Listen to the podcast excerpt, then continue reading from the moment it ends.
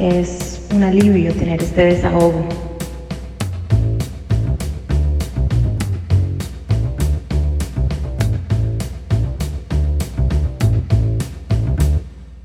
Historias de mujeres que al querer llenar un vacío fueron víctimas de sus propios deseos. Nuestro episodio Fuerza de Voluntad está dividido en tres partes. Cada parte cuenta una historia que, aunque aparentemente común, trae una gran enseñanza. Sus identidades serán protegidas, por lo que cambiaremos sus nombres. Yo soy Blanca Agüero y estás escuchando la parte 2 de Fuerza de Voluntad.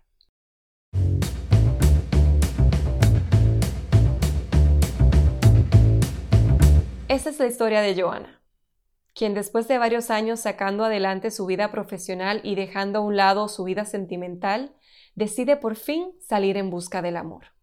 ¿Por qué Joana decide que es el momento justo para buscar el amor? Yo soñaba desde muy chica venirme a vivir a Estados Unidos, crecer, tener oportunidades, eh, aprender el idioma. Yo me hice bien bicultural, la verdad que sí me americanicé muy rápido porque era parte de mi sueño digo, no, hay, no hay tiempo, era trabajar, trabajar, búscate, me promovieron, me fui, encontré esa oportunidad, dije, animo a, a chambear y a, a, sacar mis gastos, ayudar a mi familia y a crecer, punto. Cuando ya logro una estabilidad económica, una estabilidad en mi carrera, donde ya tengo una posición que me permite hasta crear cosas nuevas, ¿no? Y me acuerdo, cuando empezó el 2019, hace un año, entonces decía, este es mi año, 2019, este es mi año, estoy plena, estoy tranquila. Y ¿sabes qué? Ahora es tiempo. Quiero encontrar pareja, quiero encontrar un novio, ¿no? Quiero echarle ganas, eh, tiene, tiene muchos años que realmente no he estado en una relación. ¿Cómo le abres las puertas al amor? Particularmente, ¿cómo sabes quién es el indicado para abrirle esa puerta? 2019 me empiezo a meter en estas apps empiezo a conocer hombres y empiezo a conocer gente, empiezo a salir. Eh, y bueno, entonces empecé a salir con diferentes personas, ¿no? Diferentes hombres y al principio fue muy fácil descartar, ¿no? Por lo que sí, como que tenía muy claro lo que no quería. Pero cuando apareció alguien que sí, que me gustó muchísimo y que me atrajo mucho al tipo de personalidad que no había realmente conocido en toda mi vida, por definirlo así, entró esta etapa que se llama ¿no? en psicología, porque ahora me eché toda una tesis en esto, que es el, bombardeo de amor, ¿no? Entonces fue, fueron unos dos, tres meses intensos y, era una manera de generar una atracción hasta esta persona donde había unos niveles de intelectuales, ¿no? Altísimos, o sea, era una cosa de disfrutar nuestras pláticas me, me, inspiraba al elevarnos en este nivel de, conversaciones que teníamos, ¿no? Fui muy feliz, o sea, en esa parte del, bombardeo de amor, o sea, estaba yo en un high, por decirlo así, tremendo, tremendo y que tenía años que realmente no había vivido este tipo de, de, intensidad con alguien, ¿no? De conexión sobre todo. Estaba súper emocionada, estaba, oh my God, esta es una cosa que quiero seguir viviendo. La euforia del enamoramiento había llegado a la vida de Joana, una persona con quien compartir y disfrutar de sus logros, pero ella conocía muy poco de esta persona. De repente empiezo a pasar esta transformación donde esta persona con la que estoy saliendo se aleja y se desaparece de repente. Y entonces empezamos en esta nueva etapa porque te doy y te quito, ¿no? Y cuando volvía, volví otra vez intenso y otra vez, ¿no? Y como si nada hubiera pasado. Y seguía hablando, ay, sí, no, cuando regresemos a este restaurante ahora hay que pedir no sé qué. Entonces hablaba de una manera en la que seguíamos sólidos y juntos, ¿no? Y de repente otra vez me quitaba. Y de repente volvía y se iba. Y me daba ese, dar y quitar, dar y quitar y dar y quitar. Donde se te crea un miedo, se te crea una inseguridad tremenda porque no sabes, ¿de verdad quiere estar conmigo o no quiere estar conmigo? ¿Quiere estar conmigo o no quiere estar conmigo? Se crea una adicción estoy hablando 13 años que yo viví sola y no estaba ningún hombre de esta manera. Y era una necesidad de, que me contestara mis mensajes. ¿Por qué alguien puede ser tan evasivo con el amor? Muchos pensaríamos inmediatamente que es otra persona, infidelidad, pero ¿habría más razones? Pero el haberme encontrado con este tipo de hombre, y cuando te encuentras con este tipo de hombre, cualquier cicatriz que tienes, haz de cuenta que te arrancan la piel y te sacan la herida, pero tres veces más de lo que realmente tenías. Es, es, un impacto muy fuerte. Joana habla de un tipo de hombre. ¿A qué se refiere con esto? Puede haber más razones que una infidelidad para tantas evasivas, pero lo cierto es que quien se afecta y se confunde es ese quien es evadido, ignorado y manipulado. Entonces, esa, esa ansiedad se incrementaba, esos latidos de corazón se intensificaban y me hacían una mujer que no conocía, porque entonces yo tenía que buscar y me, y me hacía así como que más intensa todavía. Le digo, hey, contéstame, contéstame por eso. Y me, yo tenía unos mensajes, parecía yo un bombardeo de mensajes, de mensajes, de mensajes, porque te crea una confusión.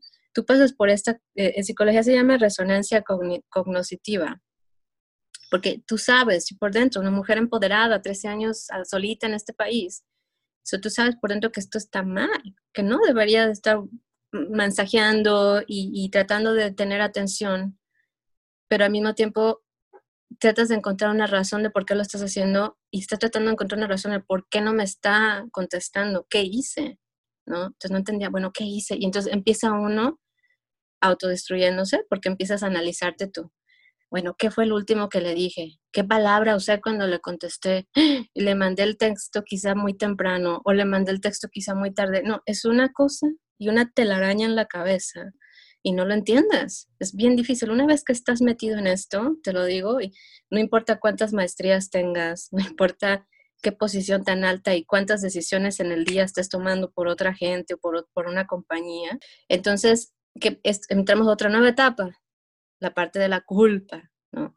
Y esta nueva etapa donde es que soy yo, me flagelaba, prácticamente me daba de latigazos porque mis, mis heridas, mi niñez, porque mis padres, porque no sé qué. Y la verdad es que ahora te lo digo de verdad. Mm, soy una mujer común y corriente y no soy perfecta. Todos tenemos heridas. Todos tenemos heridas. Nadie es perfecto. Pero ¿qué tanto pensar así nos hace justificar continuamente las malas y egoístas conductas de otros? Entonces, me tuvieron que pasar cosas muy fuertes con él.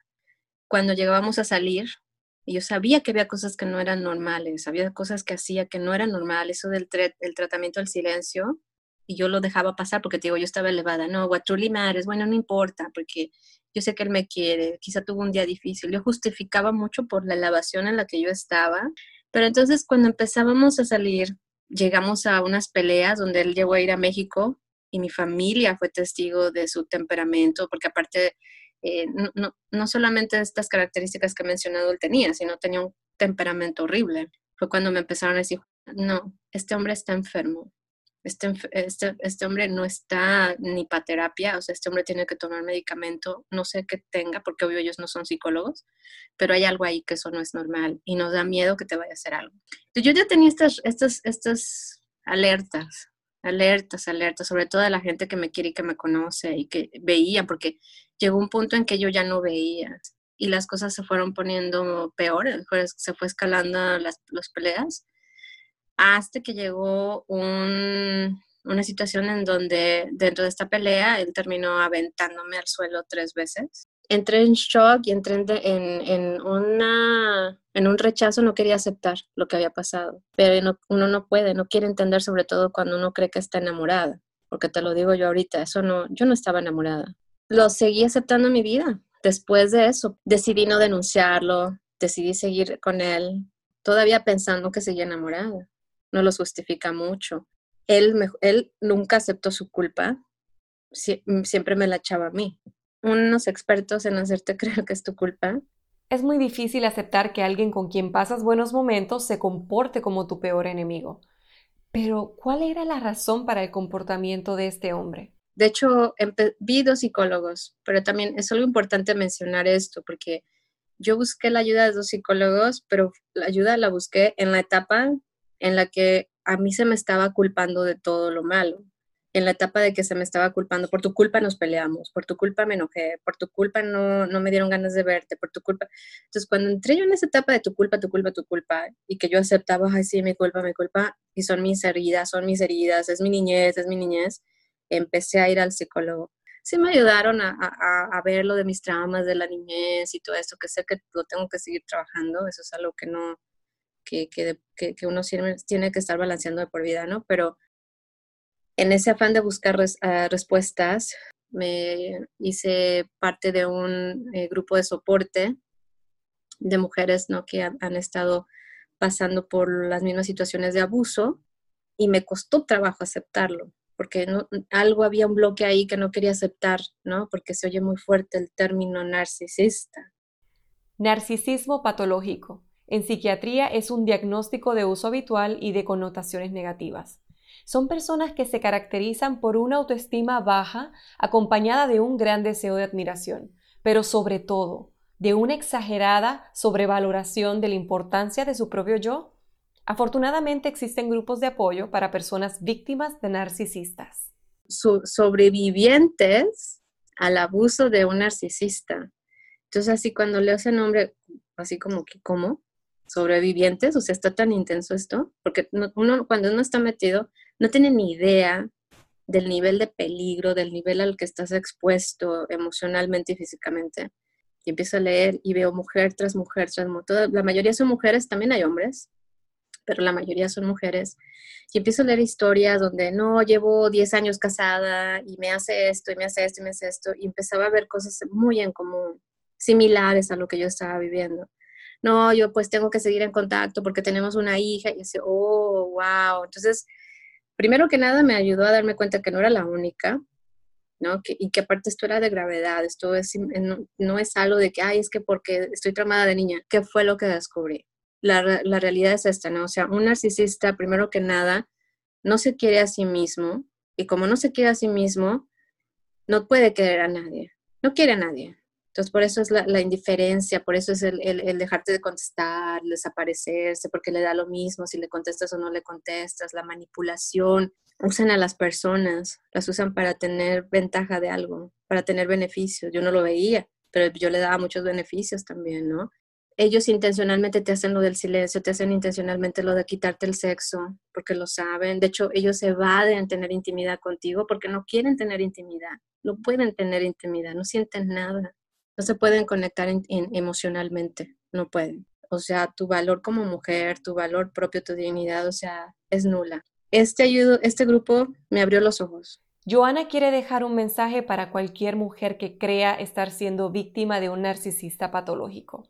Tal vez lo estén justificando por sus heridas de niñez, sus traumas, entre otras, Generalmente es difícil encontrar un narcisista patológico que sepa su condición o que acepte que necesita tratamiento. En ese miedo de perderlo, en esa adicción, uno se pierde. Pierdes el amor propio, pierdes la dignidad, pierdes muchas cosas que no las estás ni viendo. Eh, tuve amigas muy buenas alrededor mío que también me sacudían y me hacían ver, oye, no, y, y, le doy tantas gracias de que me convenció de tomarme, ella me tomó las fotos de, todo el daño físico que me hizo para en su momento, cuando yo realmente estuviera lista de verlo y asimilarlo y comprender el impacto ¿no? que tuvo en mí. Sí, no, no, yo quería salir de ahí, pero no contaba con la intensidad del apego que yo ya había desarrollado ¿no? en, en esta situación. Eh, tienen que buscar ayuda, porque es algo que no puedes hacer sola, ¿ok? No se puede. Y aunque hables con tus hermanos, tus hermanas, tu mamá, tus papás, con quien sea, no es lo mismo, porque uno no quieres que se preocupen y lo otro es que no te entienden porque no han pasado por lo que tú estás pasando. Cuando tú lees Aprendes del Narcisista, es que no hay solución. O sea, realmente esos hombres no cambian. Psicólogos, gente súper especializada que tienen PhD en, en, en psicología, en psiquiatría, lo dicen la única manera para que tú salgas sana de una relación con un narcisista es salirte de su vida. Es la única manera de protegerte. Y yo lo que te digo ahora, como veo las cosas, es que, número uno, ya no me victimizo. Es volver a retomar y enfocarme a mi amor por mí misma, no victimizarme nunca más. Y la otra parte es que no estoy sola, no estoy sola. Mi tiempo conmigo misma vale oro mi estabilidad emocional conmigo misma vale oro. Y solamente logras eso cuando entras en amor propio.